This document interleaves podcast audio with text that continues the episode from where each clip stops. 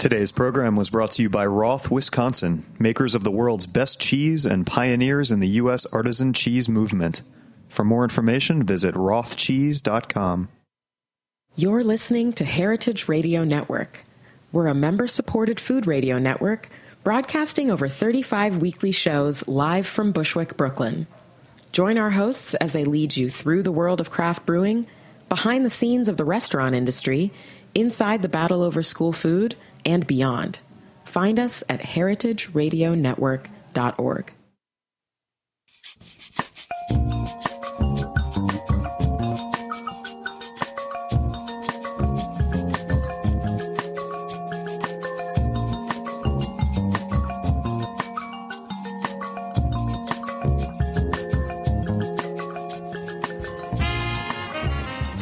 Good evening and welcome to Ferment About It. on heritageradionetwork.org.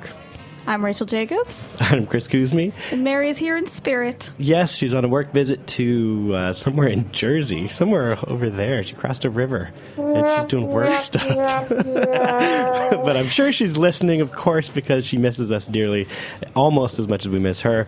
We are a podcast on all things fermented.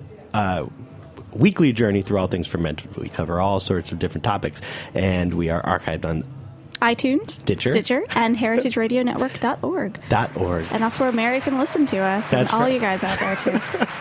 And if you really like it, it's never too early to get started. We're not going to dwell on it too much because we always have a season for it. But if you really like Heritage Radio Network, uh, please uh, support the station uh, at heritageradionetwork.org and click that donate button um, because uh, we survive off of you um, when we're all volunteering our time. But this this awesome network of people. Um, and shows, uh, including Feast Your Ears by Harry Rosenblum, which is awesome. You heard that? Huh, I've, I've heard a little bit about that That show. so good. It's a, is, could it be that we have a sort of a crossover for our season opener? Maybe. That's our season opener. Welcome to 2017. Happy Happy New Year. Uh, we got a couple fun things happening here in New York City and abroad, uh, we, we like, which we would like to uh, talk about right now. First off, this Thursday, Kelly Taylor and I are doing the, the Trolley Tour 3.0. We're hitting the Bronx. Um, we get in an old 1950s trolley and we go to different breweries. We're going to hit Chelsea Brewing Company, Gun Hill Brewing Company, Gun Hill Tavern, and, and uh, Bronx Brewing Company uh, and we leave at 6 o'clock. You can go to kelsobeer.com to find out more information about that and get tickets. I think there's just a couple left. Um, 30 people. We have a giant bottle share on the trolley. It's pretty. It's super worth it. just just to ride on the trolley. It's kind of Forget the beer. insane. Yeah. It's insane. Oh, and our company, of course, right, Rachel? Oh yeah, of oh, yeah. course. Yeah, see? Fabulous people, fabulous beer, fabulous trolley. That's right. Speaking of fabulous people and fabulous beer, uh, my alma mater, the New York City Home Brewers Guild, uh, is hosting its 11th annual uh, homebrew competition, AHA BJCP sanctioned competition called Homebrew Alley. It's our 11th year in existence. We're going to hold it at Alewife. Um, and I encourage all of you homebrewers to enter the competition. You can go to to enter. And if you are a BJCP certified judge or would like to steward and help out, you can also register to do so there at homebrewalley.com. Um, if you just want to support your beer, your homebrew loving friends, and you live in New York City, you can go to, uh, you can come to the awards ceremony, which is going to be at Alewife on uh, February 11th. So the competition is February 10th and 11th. Registration is open now to do that. Later, uh, in late March, the National Homebrew Competition is going to take place, the first rounds, and we're hosting that this year at Kings County Brewers Collective. Uh, yeah, what? What? So we're drinking that right now. We have Robot Fish 3 in our hands here at Roberta's, and we're Still obsessed with them. Delightfully degusting their delicious libations. Degusting. Degusting. Degustation. Degust. It means to taste and savor appreciatively. Uh, Anyway, tell us more about that. Oh, more about that. Well, registration goes uh, up uh, for that on January 30th to February 5th. There's only a week worth of time where you can actually uh, register for the National Homebrew Competition, um, and it is on those dates. You mail after that, um, and then we will be hosting it at KCBC for the first rounds uh, on March 24th and 25th. And if you go to uh, the AHA website, uh, you can sign up for uh, stewarding and judging there as well. Uh, prior to that, uh, later this month or uh, to be, later late February, we're doing our first ever New York City Fermentation uh, Festival, which we're very excited about. Actually, it's not really the first festival, but it's the first festival of its size and of its nature. For our friend uh, Zachary Schulman puts on Ferment Ferment every year, which is more like a fermentation potluck, uh, and that's really awesome. And so I've got him and also our our, our our recurring guest Cheryl Passwater uh, and the Ferment Ferment group, and uh, we're going to benefit Just Food with this. But we've got a great team of people helping organize it. Um, it'll be a one-day afternoon festival from 11 in the morning till 3:30 in the afternoon. Bunch of homebrew clubs uh, representing Brunity will be there. We'll have uh, Mama O's Kimchi, Barry's Tempeh. We'll have uh, Brooklyn Kitchen. We'll have Beer Box Company. We'll have Bitter and Esters. We'll have all sorts of stuff. Go to nycfermentationfestival.com to find out more information about that. That will go very live tomorrow, or look it up uh, on on the on the Google machine and the Facebook. You'll you'll find you'll find information on that. That's going to be a really cool festival with all sorts of uh, fermentation vendors, classes, uh, just people to meet. Damn it's going to be really cool. Help help desk. It's it's all ages, so family friendly. We're gonna have a, a kimchi making station and a kraut kraut making station, and hopefully some science corners and some fun crafty kid stuff. Uh, so we're very excited about that. Is it? May I may I ask a question about it? Whose voice is that? Who is oh, that? hi, this Hark. is Harry. Harry oh my God, your voice Sorry. sounds so familiar. It's almost like I'm listening to episode 145 from January 4th, 2016. Aceto Back to the Future, Vinegar with Harry Rosenblum. Harry Rosenblum. Will you please introduce yourself? Hi, I'm Harry Rosenblum um, from the Brooklyn Kitchen. Man, all this applause Yeah. tonight is really the studio is full. Yeah, it's actually just those two people That's at the table in front of the studio. They're really loud. Yeah. They've been waiting So- out here all day. I'm also the host of Feast Your Ears here at heritageradionetwork.org on Wednesdays. Um, so pleased to be back for my second uh, second time on Ferment That's right. About It. We had you. You were, I think, you were our first episode last year. I so actually, true. you are you are starting this season yet Yeah. again Man, with us. Great. uh, in Uh, a different capacity. So I was going to ask if the fermentation festival in February is going to be. It's going to be like as if you listen to all of the episodes of Fermented, Pretty right? much. Like all and of them and the ones one we day. haven't covered yet. Yeah. Yeah, That's right. And it will be kind of around the same time as we do our 200th episode. So we hope to do a lot of uh, interviews on the floor and compile that to be our 200th episode and celebrate that. Are you? Um, have, is there a current call for vendors? Like, are you looking? Absolutely. Oh, yes. There's absolutely. So if you are a vendor and listening to this, uh, you could email me at cuzme at cuzme.com or NYC Fermentation Festival at gmail.com and I can give you all the information and specs if you would like to participate. We'd love to have you. Uh, it's going to be a giant smorgasbord of, of fun and uh, we have a lot of space. And the space came about because uh, the New York City Brewers Guild is putting on uh, the eighth annual uh, New York City Beer Week. It starts on Friday, February 24th, and goes till till uh, Sunday, March 5th. Um, and our opening bash gala is is, is going to be that evening in the same venue. Um, but we didn't want to do a two session festival, so we, we decided we were going to outsource the the daytime uh, festival to something else. And I was like, well, I think a fermentation festival would be cool, and and here we are. So And necessary. and necessary. and what a great lead up into the celebration that night. Absolutely, and uh, you know, w- one thing that kind of brought us to starting this show was celebrating the, the crossovers of all of all things fermented and, and our perspective from it. Of both Mary and I being brewers first, primarily, we're very excited about that. But Harry, welcome back to the show. Yeah. we're really happy to have you. It's always it, it's always fun to come into this studio. Even now, this week I'll be here twice. This week, Twice this week. Yeah, it's yeah. awesome. It's Wednesday. It's warm. Oh, yeah, and Yeah, it's it is warm in nice here. warm It's very cold in here. Um, you, uh, you have been doing your show for a year. Uh, Yeah. When we last had you on the show, we talked all things vinegar. yes. And uh, you are in the process of writing your book and dealing with a lot of different recipes. What? Yes. Uh, give us a couple updates on. So on my my book uh, is called Vinegar Revival. That was the na- I don't remember if we had that title. Probably not. I don't No, think you wanted to that call it just vinegar. Yeah. And they weren't letting you do that. Yeah. so the book is titled Vinegar Revival, um, but I put my foot down when my editor, who maybe she's listening to this, when my editor said that that's the title they wanted. I said that we were then not allowed to have anybody with a mustache or suspenders or like banjos or fiddles or anything on the cover. So luckily, none of those things are on the cover. Um, Chris, you have the copy I of the cover right there. cover. So It we just great. decided on the cover. It's a bunch of people with mustaches and suspenders. I know, Oh wait, no, that's It's the back. with Oh, so it's not on the cover; it's on the back of the book. I got you. Right. So actually, when Joking. you open it, it's like one of those uh, birthday cards that plays a song. You open it and it plays bluegrass. Oh, awesome. yeah. Yeah. So we're looking at this cover. Keep it's it a funky. really beautiful photo of a spread of things that look like they're maybe pickled in vinegar. They are. There's some chilies. There's some pickles. There's some beets. Uh, some tomatoes. Did you take these photos? I did not. Uh, the photos were taken by an in- incredible photographer named Ed Anderson, um, who flew all the way out to New York from California. I really appreciated that uh, to take the photos and did an amazing job. The rest of the photos are just as just as stunning as the cover. And uh, yeah, the book comes out August first, so it will be available everywhere. I just today received back uh, this, my sort of the second round of, of edits, so I received back a full printout of the entire book. This is sort of my last chance to make any fixes. Um, Got to remember to put Chris's name in the thanks. Oh, come on. Uh, I failed I actually you, though. think- I think it's already in there. I kind of failed you, though. You gave me a recipe to help with the book, and I didn't. I got busy starting a brewery and stuff. and But see, that's what, what, what someone told me. I forget who told me this when I started working on the book. They said if you're going to send out recipes to be tested by your friends, make sure you send the same recipe to at least three people. There you go. Yeah, yeah. Accurate. so So, did you get two for three on that one? Maybe. I think I, I forget which recipe I sent you, but but the recipes. I mean, I think they all turned out delicious. Uh, you know, they definitely the recipe testing phase was a lot of work, as anyone who's written a cookbook, I'm sure, would tell you. Um, but there was a lot of tweaking of the recipes, and of course, things that you know, if you do, and I'm, you know, this is true.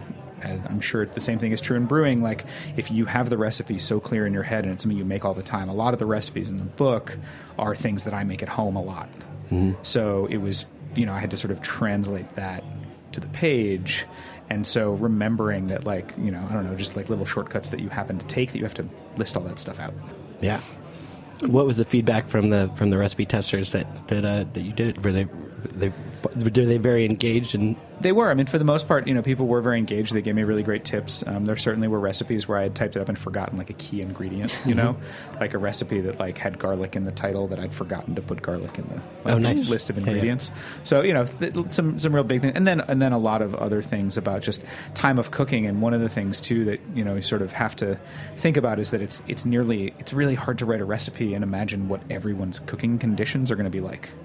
Some people's ovens run hot, some ovens don't. People have different kinds of pans, different size pans. You know, you have to be specific and vague at the same time. You know, you say a medium saucepan, but like there's not really a definite. It's not like there's a you know I don't have a glossary that says medium means three quarts or whatever that is. And so a lot of the things in the book either you know. I changed around based on people's feedback of saying, "Well, I didn't have this medium. I didn't have a medium saucepan. I just had a big pot." Mm-hmm. and I did in a big pot, but I doubled the recipe to do for a party. And so I thought, oh well, that's good. Maybe I'll put that in the book to make it bigger. You've been running Brooklyn Kitchen, and you've been certainly well in tune with what's going on culinarily in the city and, and microcosm for, for the world. And your book is called a, a Vinegar Revival.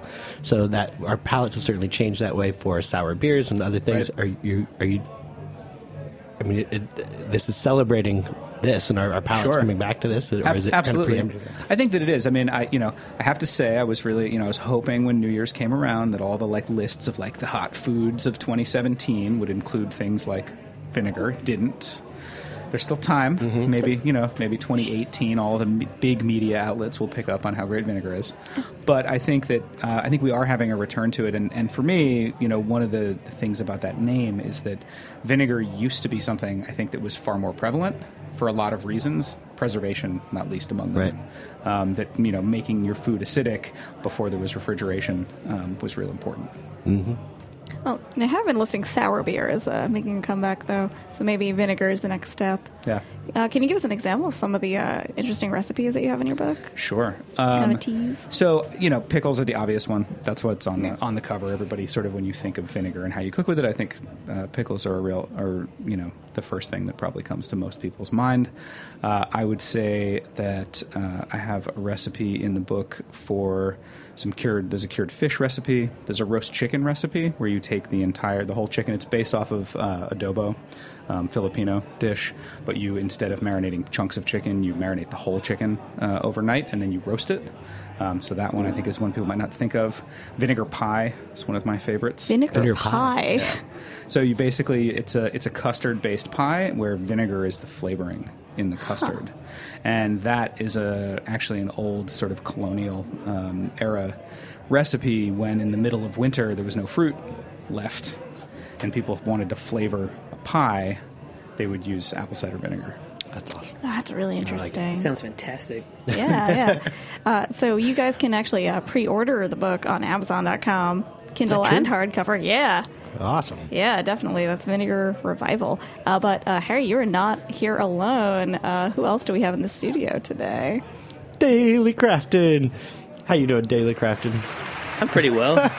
Thanks, Chris. Uh, I'm really excited to finally have you on the show. We've been talking about this for a year. I stopped working at Beer Street about a year ago. Yeah. I just got too busy with stuff, but I met you through bartending at Beer Street. You live around the block from there. And, Right. uh, as an avid beer fan, if you are an avid beer fan in New York City, you should go to Beer Street because it's pretty awesome. It was like a celebrity sighting for me too. What? I walked in, I was like, "It's Chris Cuzme." Come on. Did you No, listen he's, to he's not. He's not lying. He- blushing. I remember when Daly said to me when your name came up, Chris. Somehow he's like, "Oh man," he said, "Do you know that guy?" and I was like, "He was like, I just saw him at Beer Street. I'm so." It's, it's this radio. It's this face for radio. I tell you. I did the That's what it same thing to an artist I like named Dan Funderburgh, and he's not like so popular, but he lives in the neighborhood, and I'd been following his work for a while. And I met him at the park one day. He was there with his kid. Were you stalking him? Did you No, he looked like and we just internet? we were both Oh, there together, and I was like, "You're Dan Funderburgh," and he was like, "You're weird." Well, I'm honored that you would We have that not reaction. Condone stalking Same reaction to Chris on Forget Cuzme. But I, I have to say, I, it's a blessing for me to know you because you've inspired me in, in a number of occasions uh, from from your brewing techniques and from our con- conversations over the bar and from the beers that you have brought me through that. And just as far as brewing techniques and just excitement about uh, some of the funkier sides of life that uh, I did not embrace as a youthful home brewer so much. And I love that you are. And uh, you know, you you It's harder to control, but it's we're, let's get all into that after a really quick break because it's we're gonna get we're gonna dive down that hole and get deep up in it. um, Super. and, uh, and talk about the things going on. Thanks for listening to Ferment About It. We'll be right back on the Daily Show with Harry Rosenthal.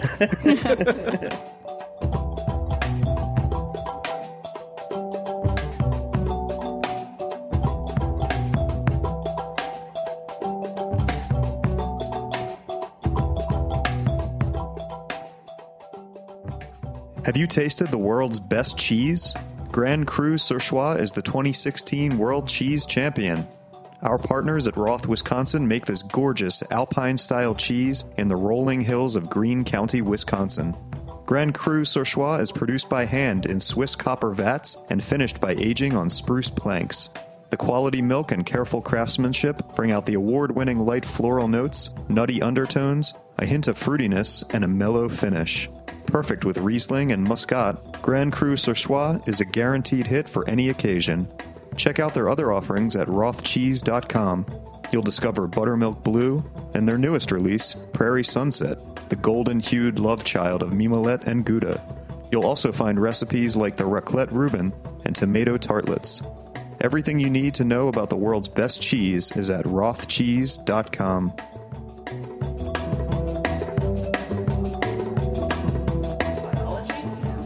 Welcome back to Ferment About It on heritageradionetwork.org. This is our first episode of the 2017 uh, winter series, winter, Winter spring season. winter spring uh, season. Spring and is, uh, we wish, we wish. yeah, yeah, spring it sounds really snowed nice. here a couple of days ago in Brooklyn. It's just been really bad. It's roughly 11 degrees outside, uh, but we're inside some warm, cozy, evergreen shipping containers with Daly Crafton and Harry Rosenblum. Um, we were just getting into all about Daly Crafton. First of all, before we talk about the beer stuff, who are you? What do you do? Uh, what is your life outside of beer?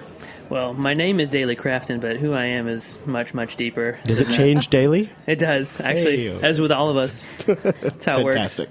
Fair point. I am currently uh, self-employed as a graphic designer. My wife Cindy and I run a studio called Lockstep Studio. We like to focus on craft breweries to do their packaging and branding and whatnot because that's a lot of fun. You realize this all just ties in because I'm trying to plug the New York City Brewers Guild and New York right. City Beer Week again, right? I've, I've done a little bit of uh, design for the, the guild and, and helping pump up Beer Week. Thank you. 'Cause Not only do I love graphic design, I love to do it for things that I believe in and I think that are worth it. So the yeah. uh, the guild is one of those things. So um, yeah, was doing that, and I have two children named Chloe and Jude. They might be listening, so I was giving them a shout Hey, out. Chloe Hey there. Jude. And Drink beer when you're older.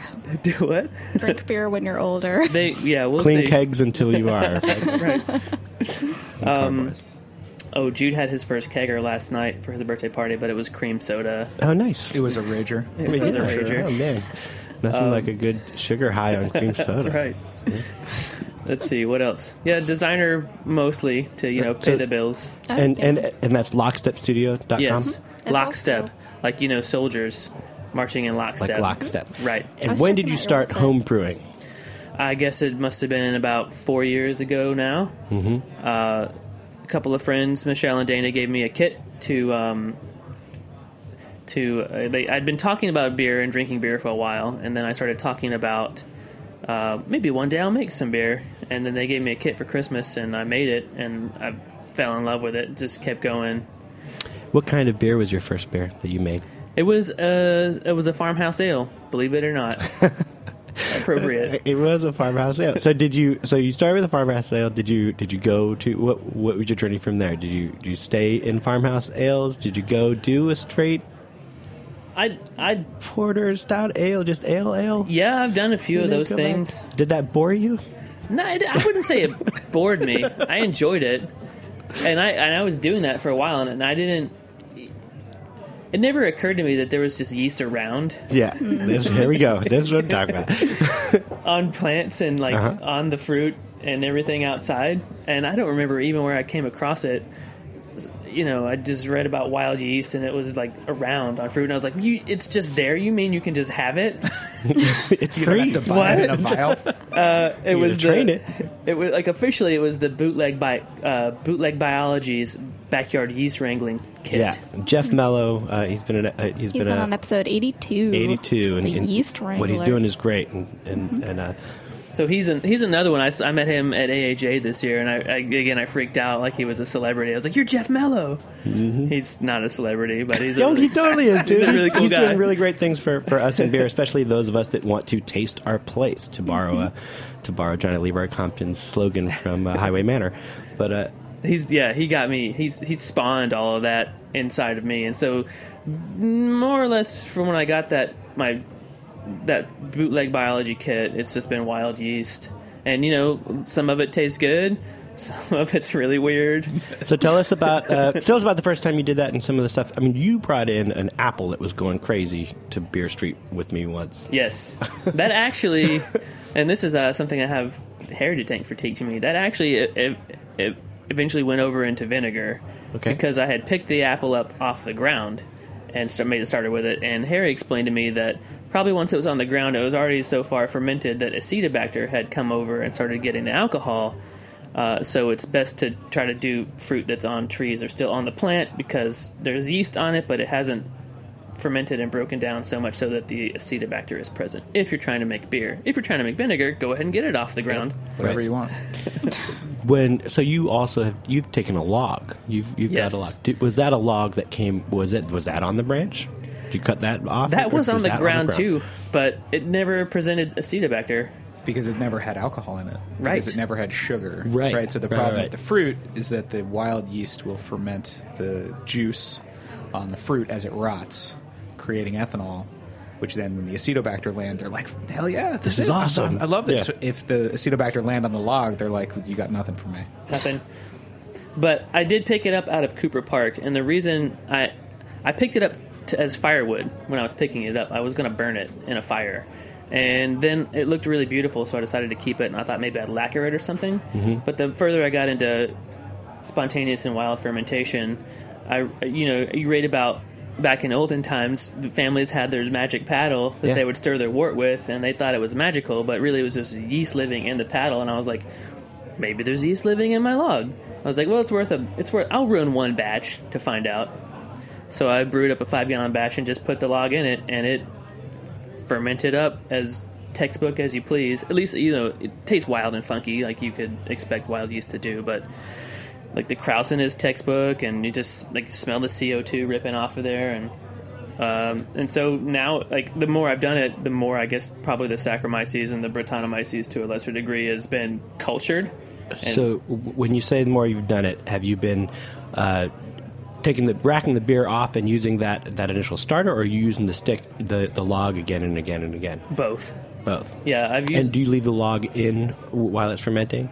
yeah f- until the krausen falls, and then I put it to secondary Mm-hmm. because I figured by that time enough yeast has swam out into the into the wort to not need the log anymore. And then let's go back also to so you say when it, it tastes funky as you would you'd expect, but Mm-hmm. there are a lot of lot of a lot of variants of funky. Like uh, when you go to Acetobacter, that's a certain funk Right. that kind of works in certain areas, but not but uh, not all. If if I just do, I can do it for like three or four weeks, and it will be estery and phenolic.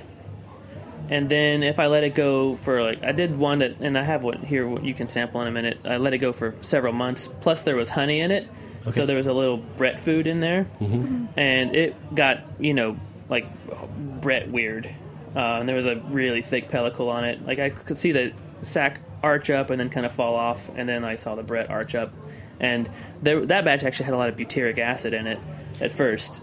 But you let it let it ride. I, I was let it about to ask about I was about to ask about that curve, maybe Yeah. maybe for that. So Uh, yeah, you let that, and I learned all that from. I give another shout out to Justin Wilson. Yeah, man. Who, who I get a lot of pro tips from doing wild and funky stuff.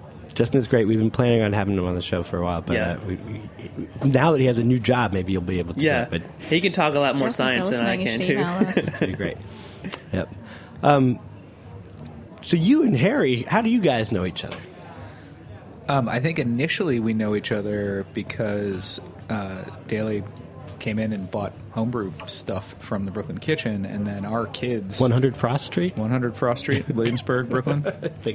Uh, if you drive on the BQE, we have a giant sign that says "Eat Real Food." So many people have probably seen that, but don't know that we're underneath that sign. Um, like so many things on the highway, right? I mean, I feel like you drive on the BQE and you see signs and you have no idea. Like, you just know the sign, you don't know what's actually We, there. we